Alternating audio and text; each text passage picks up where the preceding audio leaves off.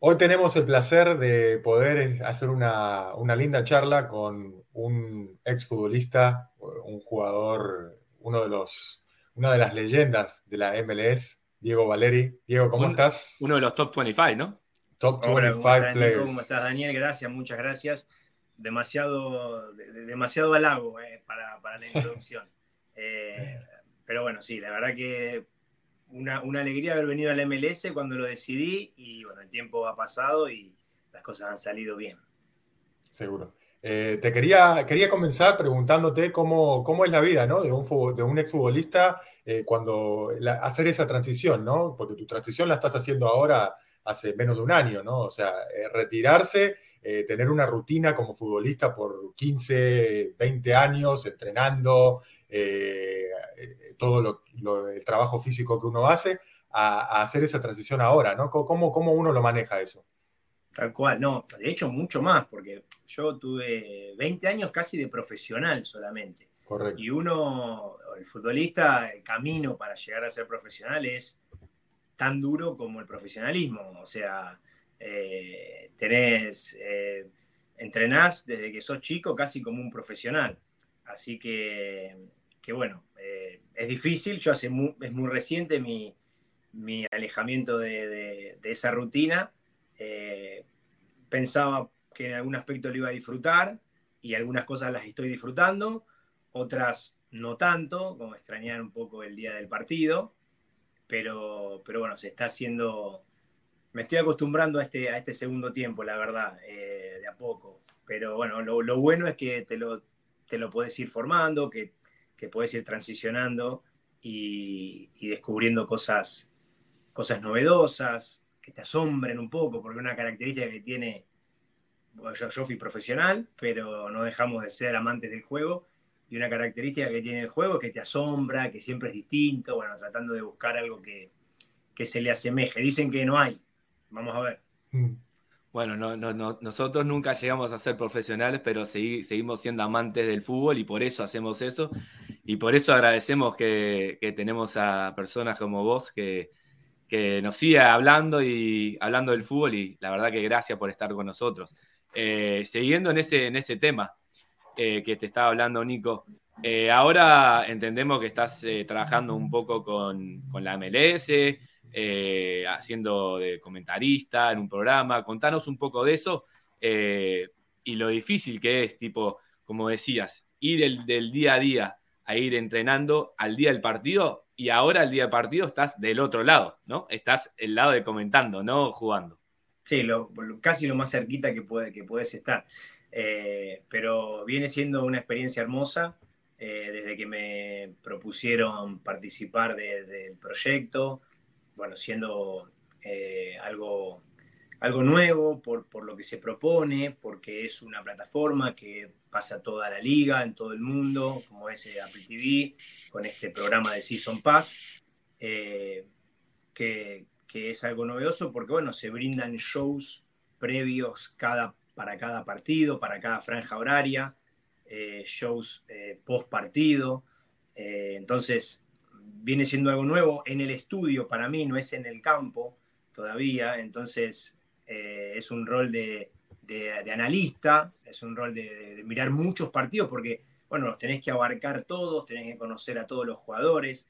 Eh, se me viene haciendo un poco más fácil porque, bueno, los conozco a, mucho, a la mayoría los conozco, conozco los equipos, sus estilos, eh, y me gusta, me gusta poder, ante todo, comunicar algo de lo que aprendí, algo de lo que veo, tratar de extraer un poco eh, quizá cosas que no, que no sean tan evidentes para, el espectador y, bueno, y transmitirlas. Eh, eso eso está, está buenísimo, me viene gustando mucho. Y bueno, después está la otra parte, que es la parte televisión, la parte show, que imagino que ustedes la deben conocer con el podcast y todo. O sea, es armar el, cronograma, toda la preparación que hay detrás, ¿no? Porque la puesta en escena es, es una parte. Eh, y bueno, eso también me está, me está divirtiendo.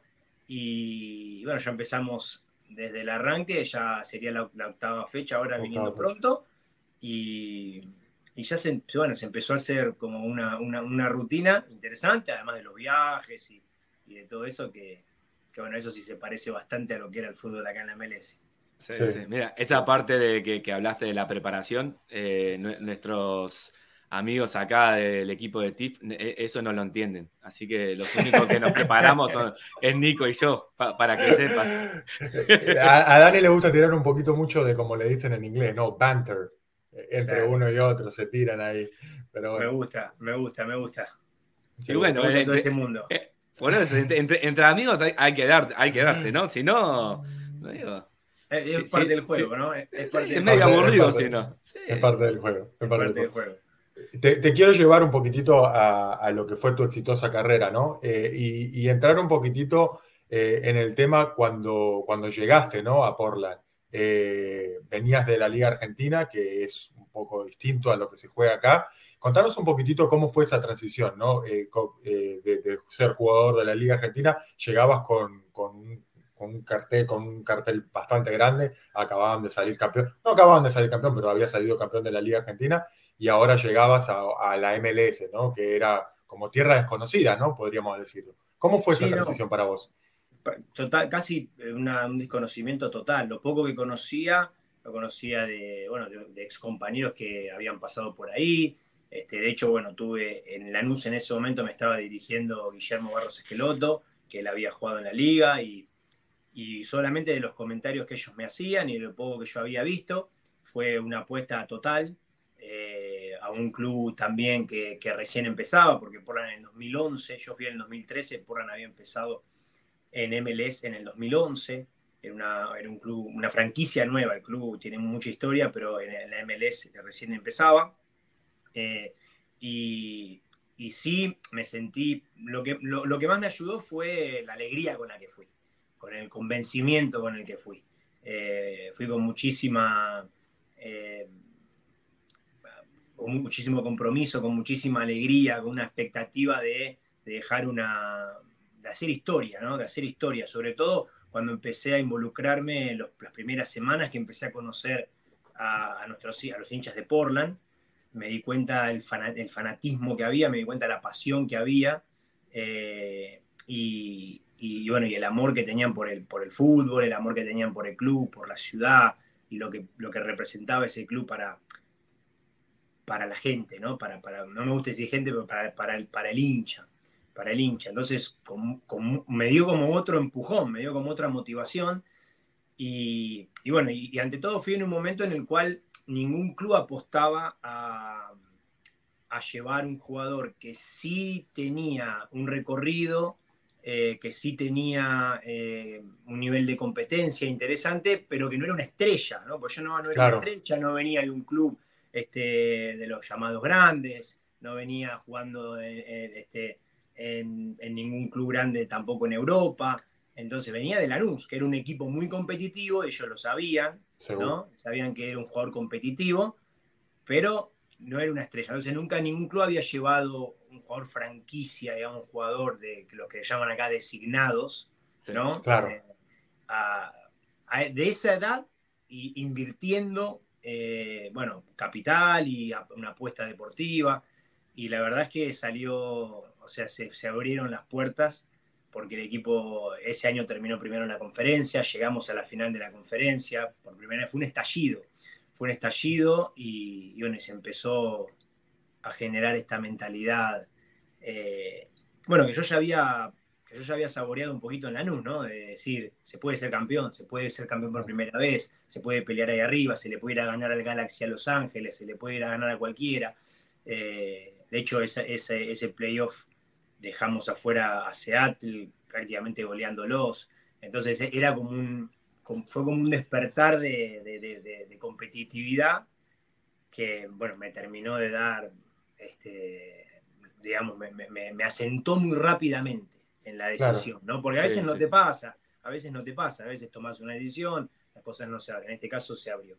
Así que, que, bueno, esa fue mi primera. Y, eh, eh. desde ahí, desde ahí las políticas, incluso de los clubes, empezó a ser un poco más inclinada hacia ese, hacia ese lugar. No de todos, y fue, fueron, hubo, oportunidades donde han venido eh, jugadores estrellas, ¿no? Mundiales, pero muchos otros no. El caso este, bueno, Nacho Piatti en Monreal, Federico Bain en Columbus, Nicolodero en Seattle, que eran los más importantes en su club, o sea, y, jugadores jóvenes, ¿no? El 10 de, el 10 de San Lorenzo, el 10 de, de, River como Piti Martín, el 10 de Independiente como Barco, el 10 de Lanús como Almirón, pero y, cada vez más jóvenes, ¿no? Entonces, bueno, eso, eso fue un poco mi, mi llegar a la MLS, muy distinto a la Argentina, porque me encontré con un lugar donde no había descensos, había una temporada larguísima, eh, ya te digo, muchos viajes, se jugaba otro juego, otro juego, o sea, un juego eh, de apuesta constante a atacar, de transiciones constantes, eh,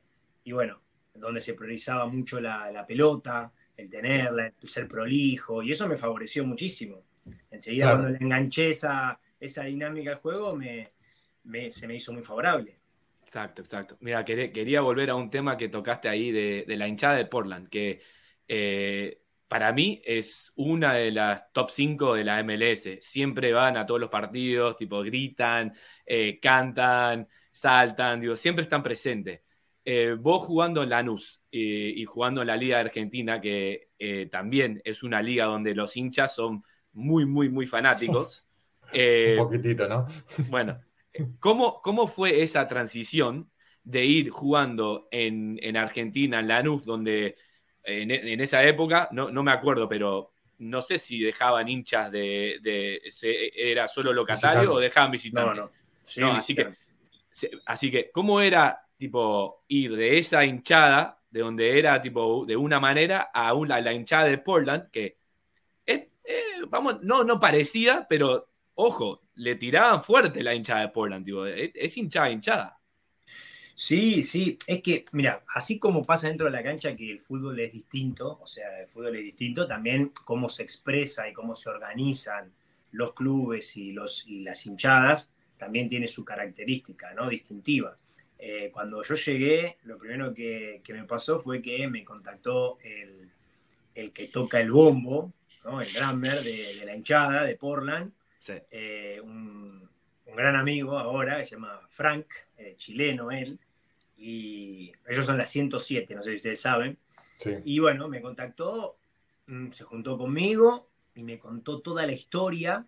Este, y me dijo, mira, eh, yo fui como el primero más cercano, digamos, a Chile, porque no había ido nunca un chileno al equipo hasta que después llegó Felipe Mora, pero, pero bueno, él me, me, me sentía muy identificado porque él la lleva a la cancha, todo después se tuvo que ir y él empezó a armar todo, o sea, fue muy importante dentro de, del grupo de la hinchada. ¿no? Me empecé a dar cuenta de la organización que tenía, no solo la pasión, sino cómo se organizaban. Y bueno, y él me comentaba que dentro de esa organización, ¿no? Eh, en la cual participaban muchísimo con la comunidad, eh, y, bueno, y, expresaban su pasión y su amor por, por la ciudad eh, y sus valores, me, pareció, me pareció una genialidad. Y, bueno, y, obviamente como cada lugar tiene su característica, al tener menos historia y se fue armando todo un poco, un poco digamos, este, más actualmente, ¿no?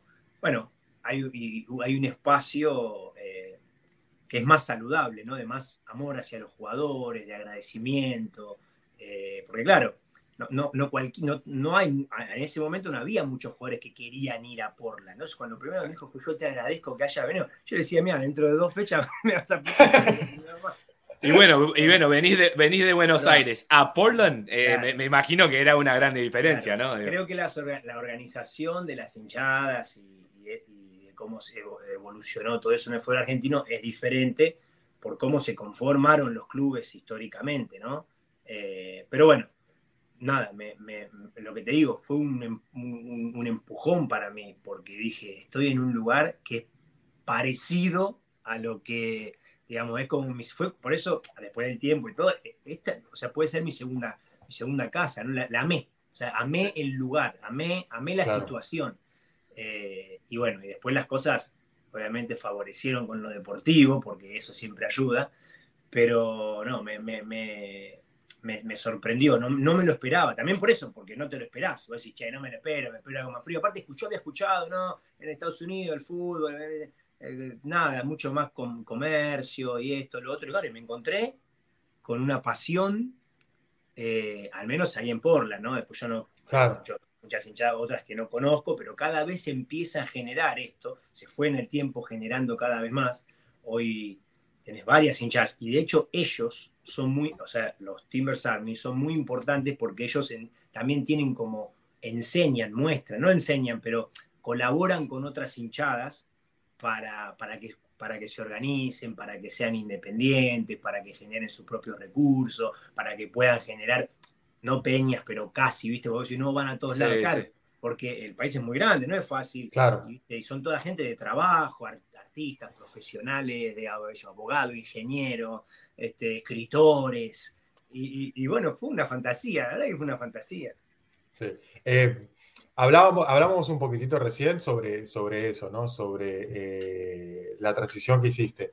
Eh, en el fútbol argentino o en otros fútbol, en otro tipo de fútbol, la presión del futbolista puede ser un poquitito distinta a lo que es en la MLS, ¿no? Eh, por varios factores, ¿no? O sea, eh, eh, hay ascenso, descenso, los temas de la presión si no ganas un partido, no tenés una racha mala.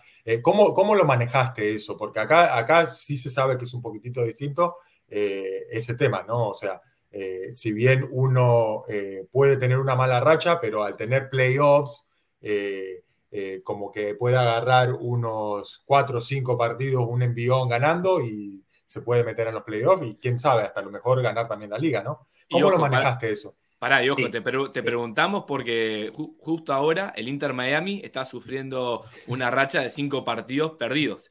Y nosotros fuimos al estadio el otro día y los jugadores salen a su auto como nada. Y nosotros estábamos hablando, eh, tipo, entre amigos acá y decíamos, boludo, en Argentina, en Uruguay, en cualquier, en Brasil, perdés cinco partidos y no, para, no, no salís del estadio, porque te, te matan los hinchas.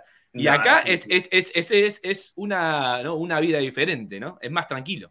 Sí, no, ciertamente el hecho de, que no haya descensos, ni ascensos, obviamente, que, de que no haya descensos y de que haya una temporada larga para desarrollar y para conseguir un objetivo mínimo como es el playoff, eh, las cosas cambian. Sobre todo, lo, a ver, hay dos tipos de presión. La presión interna, o sea, la presión de decir yo voy a hacer bien las cosas y voy a rendir y voy a mejorar y le voy a dar esto al equipo y voy a estar a, la altura de las expectativas que, le, o más de lo que el equipo pretende, de los que me firmaron, de los hinchas.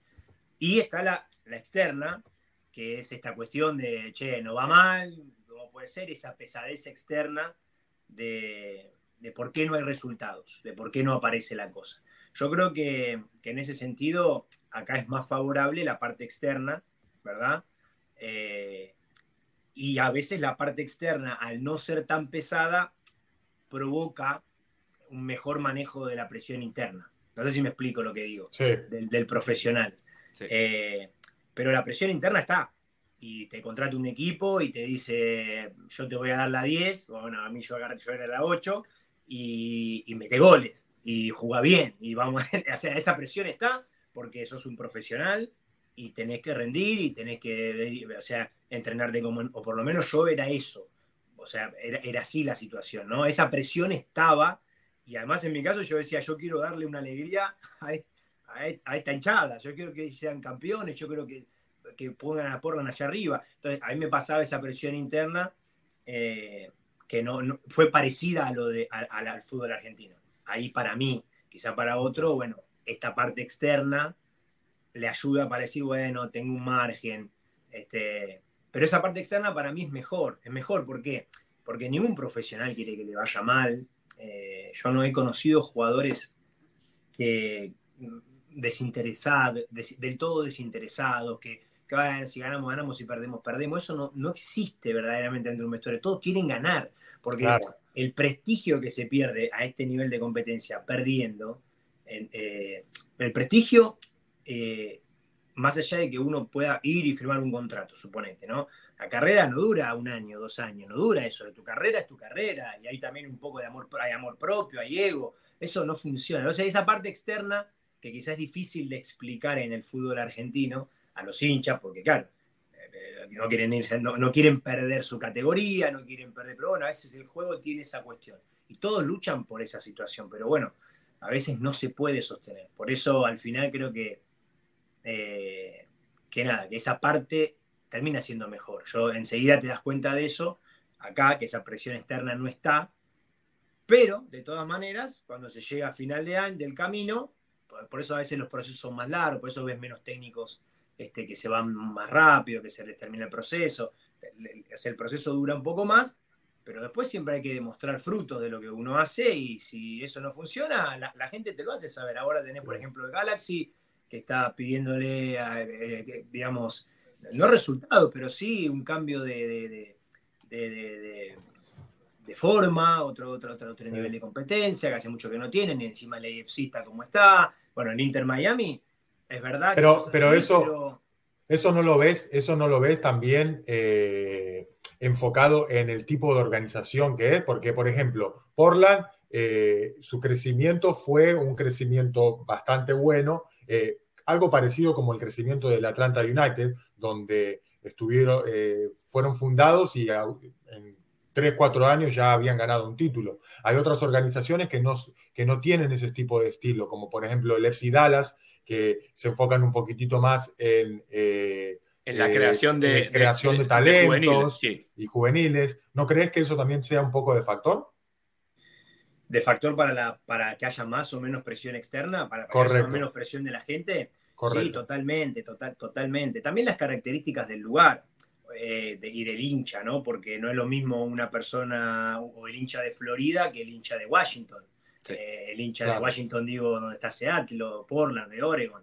No, no, no es lo mismo, no se vive igual y así como uno se juega igual, o sea, uno crece y juega como aprendió a vivir, eh, así tampoco se, alienta o se exige al, equipo, es, como algo parecido. Yo imagino, y lo he visto un poco, porque vos me decís, no, mañana, pero recién empieza. Vamos a ver cuando pase el tiempo y la línea de playoffs está abajo, la cosa no va a ser así, porque yo he visto que el hincha de Miami es un poco más, este, si bien lo mismo, recién, recién arranca y todavía no, no puso la vara muy alta, ¿verdad? Porque eso es otro tema también, depende, ¿por qué pasa, por ejemplo, con el Galaxy? El Galaxy tiene la vara muy alta. Sí, el Galaxy tiene la vara muy alta, también es otro tema, ¿no? Eso también afecta, como decís vos, Dallas. Y se enfoca en, el desarrollo de juveniles, en, exportar. Y bueno, entonces el, margen, el hincha lo entiende, va y disfruta de ese, de ese tipo de club y, no le va a exigir a, a, Dallas ser campeón todos los años. Más allá de que el equipo vaya en búsqueda de eso. Eso seguro, sí, eso, eso afecta mucho. Eh, y bueno, ya te digo, y siempre con el filtro de que al no haber descensos, eh, bueno, uno si es hincha de corazón del equipo, volverá el año que viene a alentarlo en el mismo lugar. Sí, sí, No va a ser tocado en el ego de perder la categoría. Pero ojo, eh, ojo, ojo. En, Porla me ha pasado que he estado dos veces, no entramos a playoff y es, es un descenso, ¿eh? Es como un descenso. Es lo más parecido que hay a un descenso. Tipo, la hinchada te pega por, por Twitter, por Instagram, o no, no, no así. Hay, hay, recambios, hay, este, hay, este, hay, críticas, a veces justificadas, a veces no. A ver, te soy sincero, mira, las dos veces que vamos afuera, quedamos afuera por un punto. Por sí, sí, sí. En una temporada de no sé cuántos, de 30 partidos. Entonces es. Eh, a ver, uno lo entiende al hincha, pero hay un, movimiento, digamos, de, la hinchada de eh, esto, esto nos gusta, ¿cómo no vamos a entrar? Pero claro, ya habían pasado un par de años este, siendo primeros, siendo campeones, entonces es lógico. Hay una expectativa, ¿no? Hay una expectativa. eso sí cambia. Algo, algo que, hablaste que, de la presión interna que vos vivías. Eso, eso puede venir de, de la cultura, tipo nosotros siendo uruguayos, argentinos, sudamericanos hay una cultura diferente del fútbol. Tipo, nosotros, eh, yo, yo digo que yo soy un enfermo del fútbol. Yo te veo cualquier partido, no me importa. Pero eso se vive de adentro. Puede ser que esa presión interna viene de la cultura tuya viviendo, viniendo de, Argentina, que el futbolista de Estados Unidos todavía no tiene esa cultura o esa presión todavía. Totalmente, siempre hablando en general, ¿no? Siempre hablando en general. Obvio, obvio. Cada uno, cada, sí, cada, cada, jugador es diferente, pero en general, sí, sí. Por eso, siempre hablando en general, eh, totalmente. O sea, la cultura que te, que te hace, porque en el fondo la cultura es eso, o sea, uno se, cultiva eh, de, de lo que va de lo que va aprendiendo, de lo que mama de chiquito, de cómo se juega en el lugar donde vos creces, cómo se compite, pero ya no es cómo se juega, nosotros pasamos a otro nivel que es el nivel de la competencia, Eh, y, no hay ninguna duda que, ese siempre querer un poco más, siempre querer ganar, siempre, siempre algo más eh, y, no, y no perder nunca, y no perder nunca, y, que eso te dé satisfacción, ¿no? Y siempre querer y, conquistar algo, ¿no? Porque eh, creo que eso está, está de ganarle al de más arriba, ¿no? De ganarle y de que ganar un partido, que no deja de ser un partido de fútbol. Eh, pero bueno, en nosotros se transforma también en un en nuestro, en nuestro juego, nuestro deporte y nuestra profesión. Entonces, en lo que es la parte de la profesión, siempre también pasa en general, siempre en general, que, te permite que tu vida sea afectada por ese crecimiento, ¿no? Desde el punto de vista socioeconómico, eh, entonces hay como algo más. Que después de grande te das cuenta, de chico no te das, no te das cuenta. Incluso cuando te convertís en profesional de jovencito, no te das tanto cuenta de eso. Después te vas dando cuenta que sí hay un aspecto de que siempre siendo esto un juego y una ruleta en muchas cosas, ¿no? Eh, te das cuenta que, te puede cambiar la vida, ¿no? Te puede cambiar un poco, te cambia la vida, ¿no? Te cambia la vida. Entonces, esa parte también, también sirve. Acá, eso es diferente. En este país eso es diferente. En general, siempre en general, eso es diferente. Eh, la educación de, de, los jóvenes es, distinta, la formación en las inferiores es totalmente diferente. De hecho, no hay un sistema de inferiores de academia. Este, no sé, lo de Dallas es muy particular, tenés en Filadelfia, eh, alguito, alguito, algún club más, pero no mucho más que eso. Eh, también por, por, todo lo que, por todo lo que implica en un país tan grande, ¿no? O sea, se empieza a ser más regional la competencia y no tan nacional.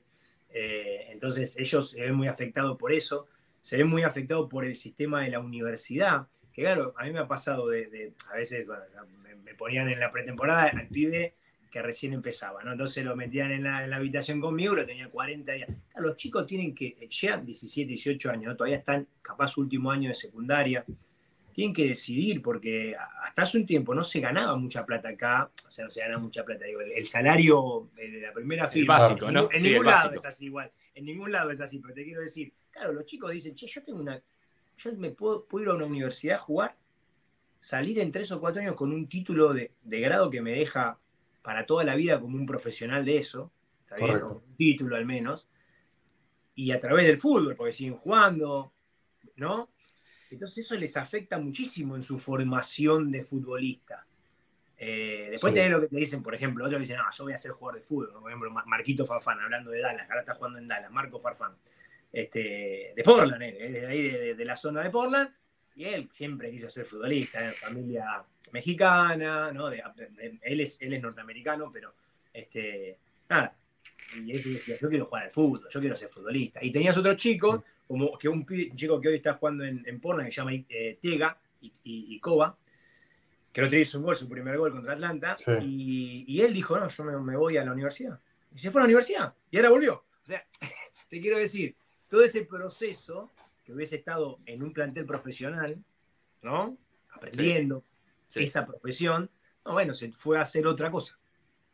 ¿Entendés? Entonces, todo eso, ¿cómo no va a afectar en la cabeza de un chico de 14, 15 años? Este, en general, en general, siempre en general, ¿no? Siendo... Y, ah, ah, ah. como te dije, es parte, es parte de la cultura de acá. Eh, es, es, eso, está, ya está en, en, la cabeza de los niños que acá jugás para la beca para la universidad, no para ser profesional. Y de vez en cuando sacás uno, dos, tres, cuatro que sí quieren ser profesional. Pero para la cultura. Pero... una cosa, es, cultural y es sistémico también, o sea, es del sistema, ¿no? De cómo funcionan las cosas, no solo de la cultura de cómo se vive y cómo se aprende a jugar y a competir, sino cómo funciona el sistema, que también te afecta, ¿verdad? Ahora, como eso en parte es bueno allá, porque te prepara y vos sos un jovencito, vos te das cuenta que hay chicos uruguayos, argentinos que a los 18, 19 años parecen chicos de 30. De profesionales de fútbol. Comparado a, los, a, comparado a los otros. Claro, comparado a otros lugares, ¿no? Incluso a, veces hasta países europeos. Pero, pero por otro lado, si no pasaste el filtro, si no pasaste el filtro, te, te, te quedás te quedás en una, en una zona, ¿no? Que la que todos sabemos dentro de la mente que la mayoría no sabe qué hacer, le cuesta mucho encontrar eh, qué hacer y se ven perdidos, porque le apuestan mucho a esa ficha. Y ahí si tu familia no te acompaña, no te muestra otro camino, también es difícil porque, viste que cuando empezamos la nota me dijeron, ¿cómo te estás acostumbrando a esto? Mira, yo desde los 13, 12, 13 años que, que tengo la misma, o sea, que soy casi profesional, ¿no?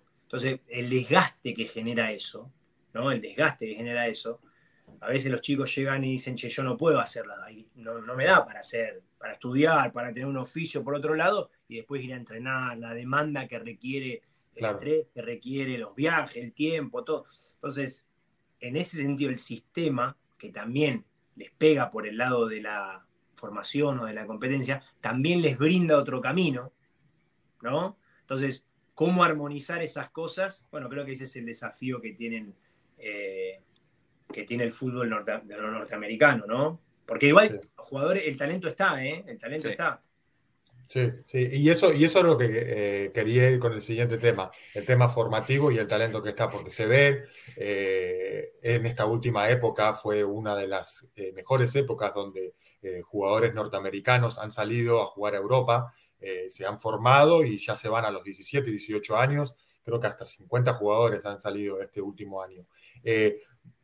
En tu, en, tu, etapa desde que llegaste a la MLS a hoy día, ¿Sentís que hubo un desarrollo, eh, un crecimiento importante en eso, en el desarrollo del futbolista joven, para, para no solamente para formarse y ser profesional, sino ya agarrar y dar el salto a Europa? Sí, sí, no, de eso no hay duda, no hay duda. De todas maneras, creo que eso está pasando también por, por, el momento del fútbol, o sea, por el momento mundial del fútbol, por la capacidad de ver jugadores, eh, la logística, la tecnología que existe hoy, también les permite ver a chicos este, que, quizá antes en otro no hubiesen apuntado nunca acá, ¿no? En otro momento del mundo, porque no, ah, o sea, no, había esa capacidad. Eh, no hay ninguna duda que el desarrollo de la Major League Soccer ayudó a eso, porque ahí viene la parte no cultural, o sea, la parte que, que afecta un poco a la sociedad desde bueno, mirá lo que, te, mirá el, lo que tenemos en este país y uno lo, lo mira y lo que quiere ser. Así como yo miraba el fútbol argentino y que iba a la cancha, lo mismo le pasa a los jóvenes, a los chicos que capaz hace 12, 13 años esperaban a ver MLS y empezaban a verla crecer, ya que venían, se armaba ya la competencia era otra.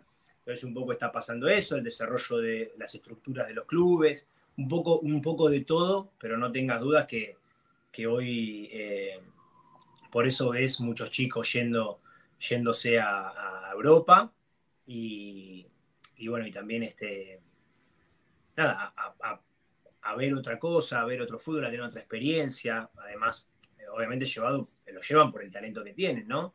Eh, pero, pero bueno, la, verdad que sí, es, no hay ninguna duda que es por, por el desarrollo que tuvo el fútbol en, estos últimos años. Sí, sí, sí. Bueno, quiero hablar un poco de Diego Valeri fuera del fútbol nos contaste que cuando, cuando te mudaste de, Argentina a Portland, eh, cambiaste el mate por el café. Este, a ver, ¿se encuentra una parrillada buena en Portland? ¿O, las parrilladas eran, eran en la casa de Diego? No, no, no, no, para, no, no lo cambié, no, lo reemplacé tampoco. Ah, está, está. Un poquitito más, incrementaste. Exacto. Y no, sabes que no se encuentra en Portland, no se encuentra. Y yo no soy muy buen asador, que digamos, no soy muy buen parrillero. Así que hasta que no llegó Maxi Urruti, Seba Blanco, que sí es buen parrillero y se compró una parrilla, y eso, en Portland estaba ausente eh, casi totalmente el asado. Así que. ¿No se encontraba un restaurante argentino por ahí? No, no, había, había, había, viste, acá en Estados Unidos se come carne y hay carnicería, hay, hay parrillas que están buenas, barbacoa, bueno, barbacoa no, pero en general steakhouse buenos pero, pero no argentinos. Hay uno que más o menos se le parecía, que tenía algún corte. Pero, pará, pará. No. me vas a comparar un Mortons o un Capro Grill a una entraña ahí a la leña, a un vacío, algo, pará, no, no, no, me. Que no, no, que no, eran, locales. Y, mira, cuando vuelvas a Miami, yo te invito. Bueno, en Miami sí, en Miami. no, no, no, pero cuando vengas yo te invito a, a, a, es asador. Yo te hago, ah. yo te hago. Yo, yo soy asador, así que yo te invito. Tomada la promesa entonces, pero no, Portland, el Portland estaba, estaba ausente. Estaba ausente. Pero la gastronomía en Portland es muy buena. Es un, un polo gastronómico interesante, Portland. Y, también la cerveza, ¿no? Dicen que la cerveza es muy buena allá. Por eso, café. Es muy alemán. Es muy alemán. Tiene un corte alemán mucho, no, no, pero mucho y mucha artesanal, ¿no? Hay una corriente de, muchos este, restaurantes veganos. Este, hay, un polo, el polo gastronómico en Portland, siendo una ciudad chica, es, muy interesante. Sí. Eh, alguien, tiene que invertir, alguien tiene que invertir en una parrilla argentina, alguien tiene que poner un restaurante argentino. Y bueno, capaz que vamos, Nico, ¿eh? Vamos, vamos para Portland. ya sabemos, ya sabemos que vamos a tener. Yo, Diego viene una vez a la semana. Eso sí. Ahí está. Yo para el asador no sé tanto, pero Dani sí, Dani sí le mete bastante bien. Llevándote al tema ese, eh, contame un poquitito, a ver, eh, en el vestuario, ¿no? ¿Quién era el que daba? ¿Vos eras el que daba la arenga previa al partido? Eh, ¿Quién era el que, le metía ese factor? En general en el vestuario, en general en el vestuario el técnico, el técnico se encargaba de eso, en general, alguna que otra vez lo habré hecho yo, o al técnico decía, che, Diego, ¿querés decir algo? Este, pero en la cancha, sí. En la cancha, ahí cuando nos juntábamos en la cancha, era una arenga cortita de 10, 15, 15 20 segundos. En general, sí. O algún que otro, a veces para no, para no hartar, este, los, muchachos más experimentados, Diego Chara, que, no, tampoco él es de mucha palabra, así que no le gustaba. Yo sabía que no le gustaba.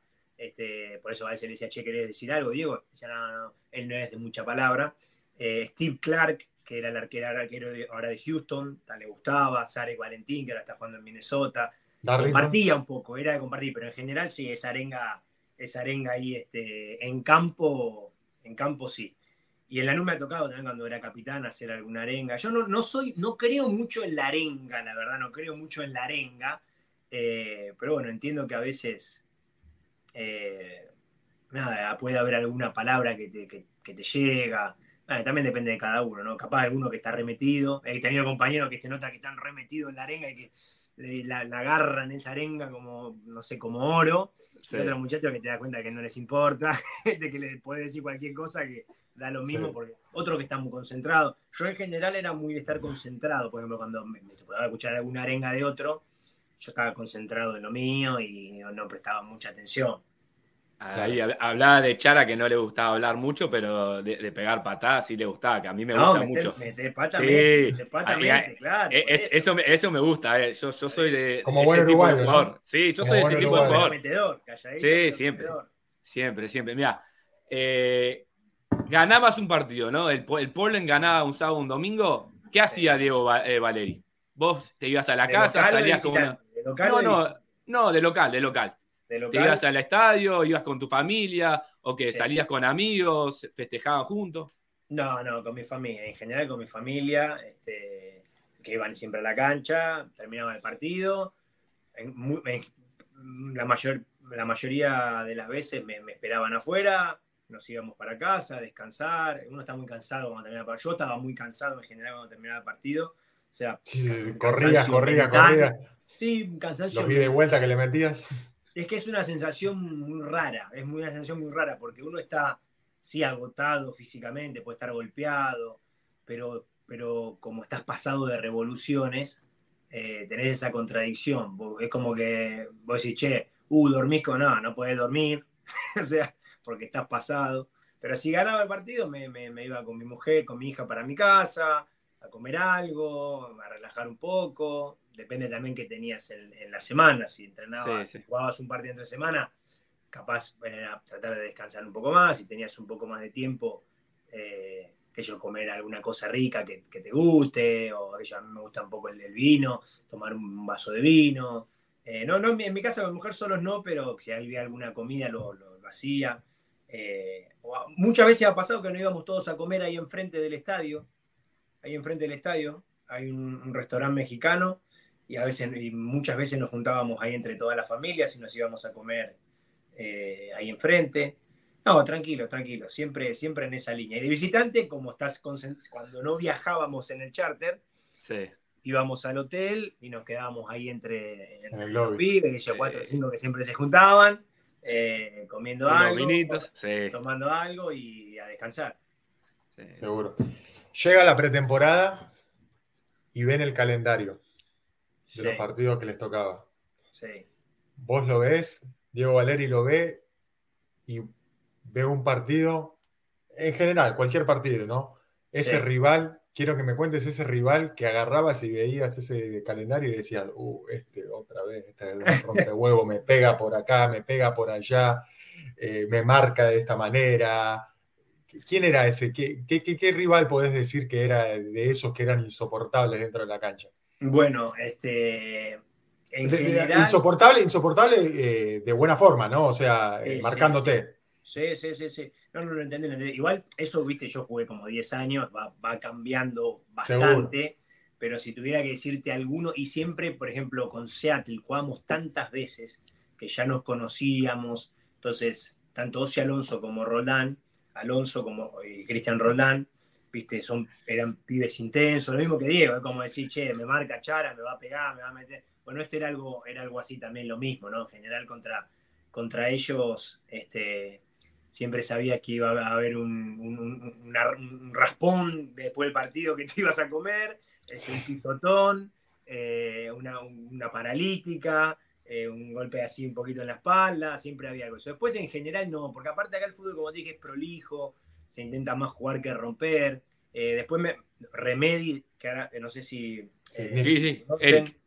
Sí, Eric. Este, bueno, entonces eh, él también difícil porque es ordenado y bien cinco tapón de allá, de Argentina, viste, que te, que te Sí. mide, que te espera, que sabe. Cuando vino estaba muy bien en Atlanta. eh, y siempre lo, tenía, siempre lo tenías ahí, viste, era ese jugador que no lo podías perder nunca. O sea, siempre te encontraba. Eh, así que, que bueno, ellos, ellos básicamente. Sí, pero menos mal que, que tenías a Chara en el equipo y ya te rompían las prácticas, así que estabas acostumbrado, ¿no? No, Diego en la práctica un señor. Diego la ¿Sí? práctica no toca a nadie. ¿A nadie? A nadie. Ah, bueno, bien, bu- bueno, bien. Muy bien, ahí. Acá, bueno, justo ahora Portland tiene un montón de lastimados. Los planteles acá son planteles, ¿cómo se dice? Planteles no tan, no, no tan Amplios. amplios, no- cortos, y hay que cuidarse. Sí, sí, sí. Los partidos, todo hay que cuidarse. Así que en una práctica este, no había mucha pata. Bueno, para, para terminar acá, eh, quiero, te quiero hacer algunas, te voy a tirar al- algunas frases y quiero que, que vos eh, solo me, me des la respuesta, lo, lo primero que sale de, de la cabeza, ¿está? Dale, Con Bueno, una palabra. una palabra, a ver. dale. Lanús, Mi casa, Portland, mi segunda casa. familia, La vida, fútbol, el amor, Timbers, la novedad. y para terminar, 2026. 2026, uh. me mataste ahí. Te la tiré fuerte ahí. Me mataste. 2026. eh,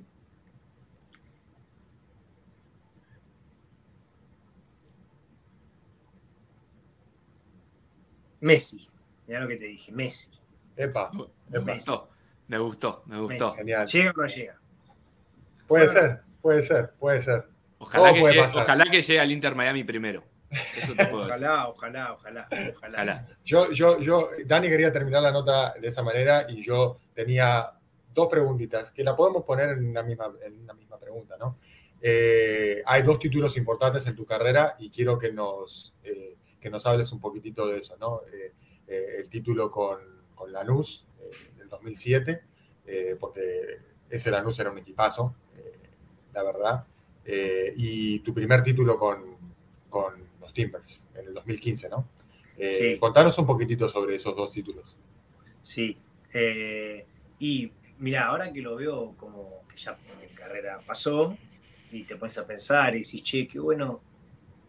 Bueno, ahora justo como fue, fui espectador mirando el, mundial y, espectador digo del todo porque ya no era futbolista. Entonces, este, decía, qué bueno, qué loco debe ser que toque ganar un mundial. Es una locura.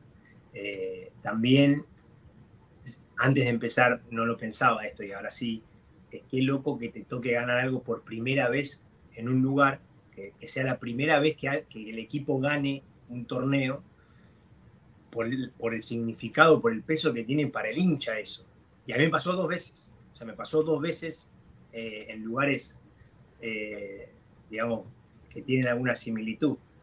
Eh, en la primera, o sea, en la NUS, tenía el condimento de que, de que yo todos mis años de crecimiento escuchaba eso, escuchaba, o sea, estaba alrededor. Che, no, pasará, nos, tocará ser campeón alguna vez. Bueno, había ganado la Conmebol, la NUS, que era como un campeonato parecido a la Sudamericana, ¿no? Ya ahí en el 96 pero ser campeón de, cuándo va a pasar eso, y siempre ahí, ¿viste? Entonces era como, ¿cuándo va a pasar? Y yo, ni lo pensaba, pero lo escuchabas, ¿viste? Lo escuchabas. Y, y bueno, después te toca estar en inferiores, y me tocó salir campeón en inferiores, y che, ¿por qué no se puede salir campeón en primera? ¿Cuál es la, cuál es la diferencia? Como mi camino fue natural, entonces llegamos a primera, muchos chicos de, ellos, de, de esa generación, ¿no? Eh, y, teníamos ese mismo sentir, se, va a poder ser campeón, en algún momento se va a poder, se va a poder, pero en general era lo imposible. O sea, el uno era como que no se iba a dar, o bueno, ¿cuándo se va a dar? Menos con todo lo que estaba pasando en ese momento, que era que se iba un técnico, que se iba al otro, que traía, que no, no venía uno en final. Entonces fue como lo imposible, fue como lo imposible, como mirá lo que, mirá lo que pasó, gente grande que te decía nunca iba a ver a la NU campeón y mi viejo y mi abuelo, y todas esas cosas que tenían un condimento emotivo muy grande. Encima yo soy de Lanús. Es más, creo que si no me equivoco, de ese plantel, el único que era de Lanús, creo que sí, de los que quedaban, porque yo creo que era de Escalá y se había ido, pero era, que era de Lanús, era yo. O sea, yo era de, la zona, de, de Lanús. Claro, sí, sí, sí. Y, y, fue como muy, muy imposible. Y en Portland ya iba con otra cabeza de no, no es esto, no, esto que usted, yo le estoy diciendo que pueden ser campeones, no es imposible, se va a poder, se va a poder.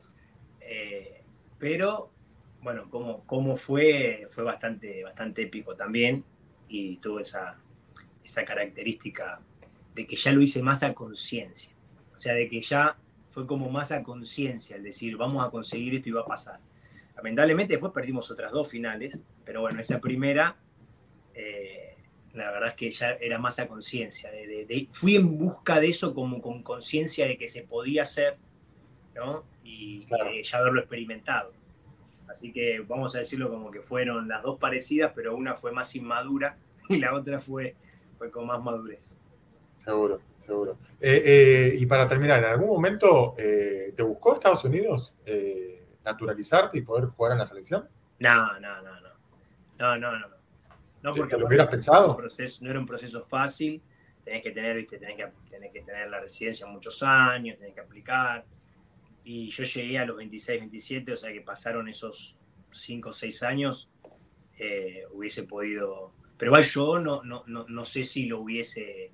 Aparte, yo ya había jugado varios partidos para, para la selección mayor, amistosos, pero había jugado, había estado en las, en las juveniles también entonces, de Argentina. O sea, que no hubiera pasado por tu cabeza si te, lo proponían. No, no, porque si se daba, se daba de, más grande, de 32, 33 años, eh, más en mi última y no, no, no sé si lo hubiese hecho, la verdad. No sé si lo hubiese hecho. No sé si me hubiesen llamado tampoco, porque si no lo hicieron es porque tampoco me querían. Ojo, yo nací acá y yo tampoco hubiese jugado para, para Estados Unidos si, si me llaman. Yo solo juego para Uruguay. Y bueno, pero a veces, y pero a veces te puede, en el momento cuando te dicen, mira, vas a jugar un mundial. Exacto. Y bueno, sí, tenés razón, ah, pero. Pero pará, pero igual, pero igual, tipo, yo, aunque nací acá, yo soy nacionalizado uruguayo, uruguayo, a muerta, a muerta, así, así que. Yo, bueno, eso al final, al final, eso es lo que es lo que más vale. Pero bueno, respetando siempre al que te dice, bueno, yo también tengo uno. No todos tienen esa misma pasión. De hecho, sos un, privilegiado por eso. Exacto. La verdad es un gran valor. Así que a mí tampoco me hubiese pasado eso sobre, ante todo sobre el final de mi carrera, seguro, ¿no? Cuando más vas haciendo un tema grande, eh, te vas identificando más con lo que, con lo que sos, con lo que querés y eso. Exacto. Seguro. Bueno, Diego, eh, para ya no robarte más tiempo, te queremos agradecer por el tiempito que estuviste en esta charla con nosotros. La verdad que fue un placer. eh, tenerte y te deseamos todo el éxito en esta nueva etapa de tu carrera, porque tu carrera no acabó, tu carrera sigue. Eh, así que todos los mejores éxitos y, que, siga, que sigan con todos los frutos. Bueno, muchísimas gracias Nico, muchas gracias Daniel, fue un placer, un, grato tiempo, así que espero que salga todo bien. Bien, bien, ahí te esperamos en Miami para el asado. Promesa. Bueno, gracias.